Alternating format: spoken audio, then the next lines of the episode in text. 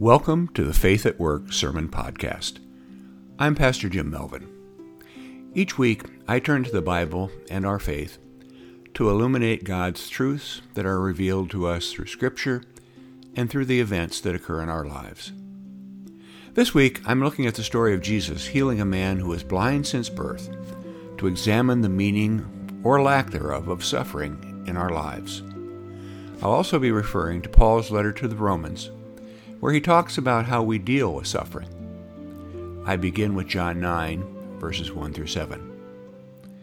As Jesus walked along, he saw a man blind from birth. His disciples asked him, Rabbi, who sinned, this man or his parents, that he was born blind? Jesus answered, Neither this man nor his parents sinned. He was born blind so that God's work might be revealed in him. We must work the works of him who sent me while it is day. Night is coming when no work can be done. As long as I am in the world, I am the light of the world. When he had said this, he spat on the ground and made mud with saliva, and spread the mud on the man's eyes, saying to him, Go wash in the pool of Siloam, which means sent.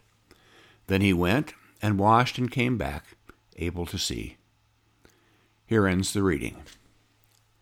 And now, a second reading from Romans 5, verses 1 through 5. Paul writes, Therefore, since we are justified by faith, we have peace with God through our Lord Jesus Christ, through whom we have obtained access to his grace in which we stand. And we boast in our hope of sharing the glory of God. And not only that, but we also boast in our sufferings knowing that suffering produces endurance, and endurance produces character, and character produces hope, and hope does not disappoint us. Because God's love has been poured into our hearts through the Holy Spirit that has been given to us. Here ends the reading. Jesus is walking along with his disciples when they encounter a man who'd been blind from birth.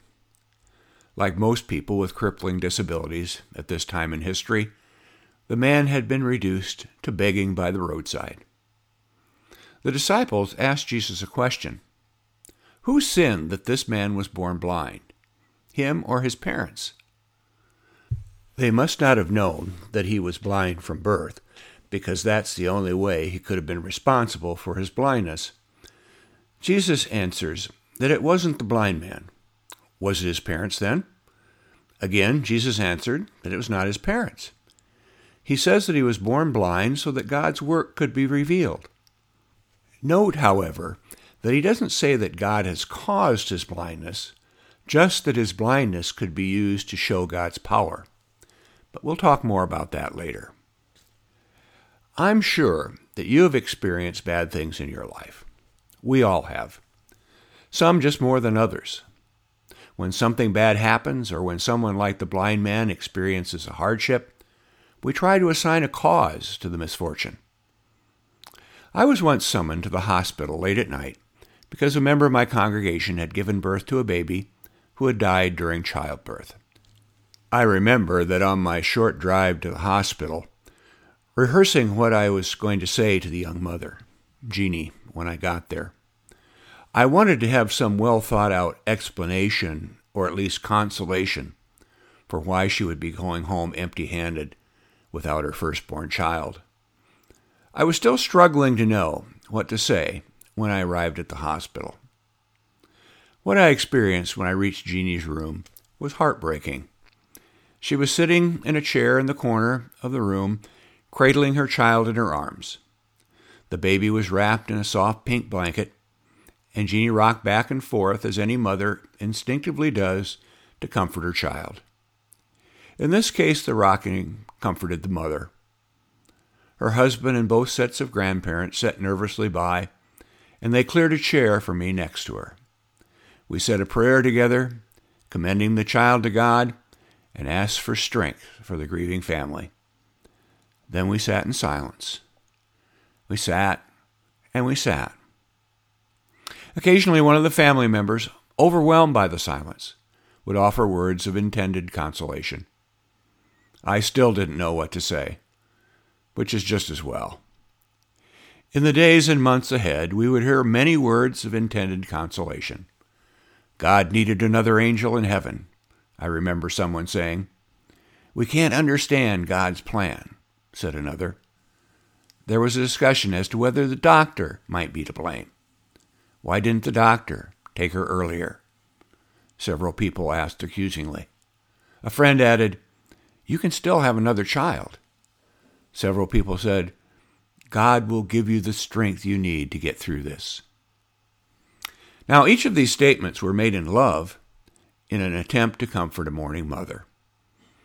Each contained some truth. But with each comment, I'm sure that Jeannie winced and continued on her difficult journey. Why did God need her baby more than she did? What good would it do to second guess the doctor? She didn't want another child, and she didn't want to be strong enough to soldier through. She wanted her child, Rosie, to breathe and to have her cheeks glow with life. Jeannie never did get over the loss of Rosie, whatever get over means, nor does she want to. To this day, almost 25 years later, she visits the grave on the anniversary of the tragic day and places a rose there. Jeannie has had the strength to carry on. She and her husband grieve together. They have been blessed with three happy and healthy boys. They are a happy and well adjusted family. Jeannie said on a recent anniversary of Rosie's death, I wonder what she would have been like, what she would be doing, what she would look like, what would have been like to have a daughter. We went on to have three awesome boys and a happy life, but the loss of a child is a pain that doesn't go away. It hides away inside while we enjoy life. Then, in certain circumstances, it wiggles right to the surface. Thankfully, those times are infrequent at this point. For all of you who know this feeling, I'm sorry that we have to share this. Who sinned that Rosie died before she ever really lived? Can you see what a heartless question that is? But it's often asked, like Jesus' disciples. We want to know why bad things happen. We want to know who or what is responsible. We want to know why God causes us to suffer, or at least allows us to suffer. Why would God allow an innocent child to die? We'd rather face a vengeful, uh, judging God than to think that things like this just happen for no reason. In his book, When Bad Things Happen to Good People, Rabbi Harold Kushner says The idea that God gives people what they deserve, that misdeeds cause misfortune, is a neat and attractive solution to the problem of evil at several levels. But it has a number of serious limitations. As we have seen, it teaches people to blame themselves. It creates guilt even when there's no basis for guilt. It makes people hate God. And most disturbing of all, it doesn't even fit the facts. You know, I grew up with an image of an all powerful God stamped on my psyche. I took to heart the reading from Matthew 19 For God, all things are possible. And in church, we sang Immortal, Invisible, God only wise. You see, God knew everything, God could do anything. And whether we can understand it or not, God has a plan for everything. Not a sparrow falls that God does not know or care about. I also learned and believed that God loved me. Eventually, however, I faced the theological question that has confronted theologians from the beginning. If God is all loving and all powerful, how can evil exist? If God really loved us, wouldn't he use his unlimited power to do away with evil and suffering? Kushner, who himself lost a son to a genetic childhood illness, struggled with this question. And he comes up with an answer that many of us with a traditional faith upbringing will struggle with. And that is that God is not all powerful after all. We live in a universe that is governed by inalterable physical laws. They're so complex that the brightest minds haven't figured out how, these, how all these laws work together. But you don't have to be a scientist, have a working knowledge of most of them. If I drop an apple, assuming that I'm on Earth, gravity will cause it to splat against the ground. If I shine a white light through a prism, the ray will splinter into the colors of the rainbow. Time passes, and we cannot reverse the process organisms age and die. We rely on all of these rules of nature in order to live. And according to Kushner, God works within the laws of nature, the nature that He created. It is interesting, isn't it, that insurance companies, when a natural disaster hits, refer to it as an act of God? Why does God get blamed? And what does this say about God? Is God some kind of a cosmic monster who causes children and innocent people to suffer just to prove a point? Let's stop blaming God or making excuses for God whenever something bad happens. I can live with the fact that God isn't manipulating and directing everything that happens in minute detail. I would rather have a loving God beside me while the universe we live in seems heartless, soulless, and a chaotic place.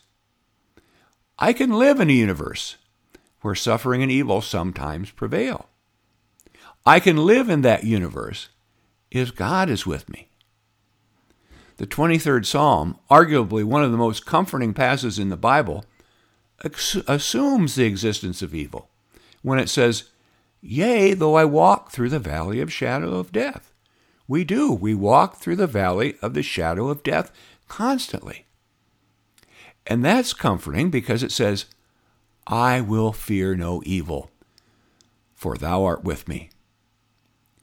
If God has unlimited power, it is unlimited power to love and care for us. Rabbi Kushner says, People who pray for miracles usually don't get miracles but people who pray for courage, for strength to bear un- the unbearable, for the grace to remember what they have left instead of what they have lost, very often find their prayers answered. Their prayers help them tap hidden reserves of faith and courage that were not available to them before. One of the things that constantly reassures me that God is real and not just an idea that religious le- leaders made up is the fact that people who pray for strength, hope, and courage so often find resor- resources of strength, hope, and courage that they didn't know they had before they prayed. There is a man in the Bible who faced more suffering and loss than we can imagine. All of his property and livestock they'd worked for all of his life were destroyed by natural disasters, war, and disease. All of his family members were tragically killed. His name, of course, was Job. And we're told flat out at the beginning of the story that Job was blameless before God. Despite the extended theological arguments presented by Job's friends, and even after an extended argument between God and Job, the answer to the question, why, for Job is never answered. Eventually, Job just gets on with life, and God blesses him again. In a heartless, soulless universe, governed by cold and soul- soulless laws of nature, there is no meaning baked in. We impose the meaning. Humans are meaning making animals. God made us that way. Why is the wrong question to ask. The relevant question is what happens when suffering occurs? Since suffering and death is inevitable, how do we make it through these times? The answer is that our loving God is present with us in those times. And I'm not just talking about some immortal, invisible, God only wise kind of God. I'm talking about a God who suffered and died alongside his own creation. This, of course, is God in the person of Jesus Christ. Christ was sitting with us, struggling to deal with Rosie's death on that horrible day 23 years ago. And he is with Jeannie today. Not only does he suffer with us, he teaches us to be with one another when suffering occurs. Why is God allowing the terrible suffering in the war in Ukraine? What did the Ukrainian people do to deserve this? Who sinned? Why did God allow a devastating earthquake to kill tens of thousands of people and leave others struggling with their loss of family and friends while they continue to fight to survive against the element with few or no resources? Those questions are beyond my pay grade, and I suspect yours, if you're honest with yourself. But we can ask what can we do to help? How can we be present to the people living under impossible circumstances? The answer is that we can tap the unlimited resources of love that God has instilled in our souls. When we abandon asking questions which have no answers and turn to acting out of love, empowered by our ever present God, Paul's words on suffering stop being a meaningless platitude and become powerful words of consolation.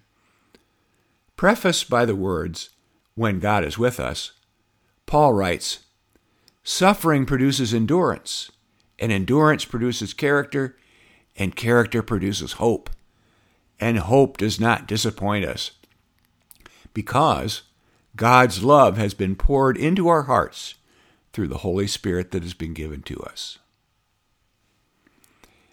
I have witnessed firsthand countless people like Jeannie who've lived through what I thought was insurmountable suffering and loss. I've seen them surrounded with family and friends and pastors who, despite our sometimes misguided attempts to provide encouraging words, have given them at least a glimpse of God's overpowering love. Most of all, those family and friends and God never desert them. When bad things happen, we are not alone. Sometimes bad things just happen.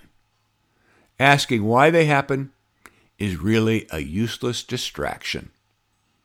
Instead, we ask what we, with the help of God, can do to get through it. Jesus' answer was to heal the blind man. Jeannie's answer has been to continue to love the child that she lost, in the process, be a healing inspiration to those around her. And I have learned in the years since the best thing I can do is just be present. For the people of Ukraine, we will pray, shelter refugees, send food and support, and do whatever is in our power to end the senseless suffering.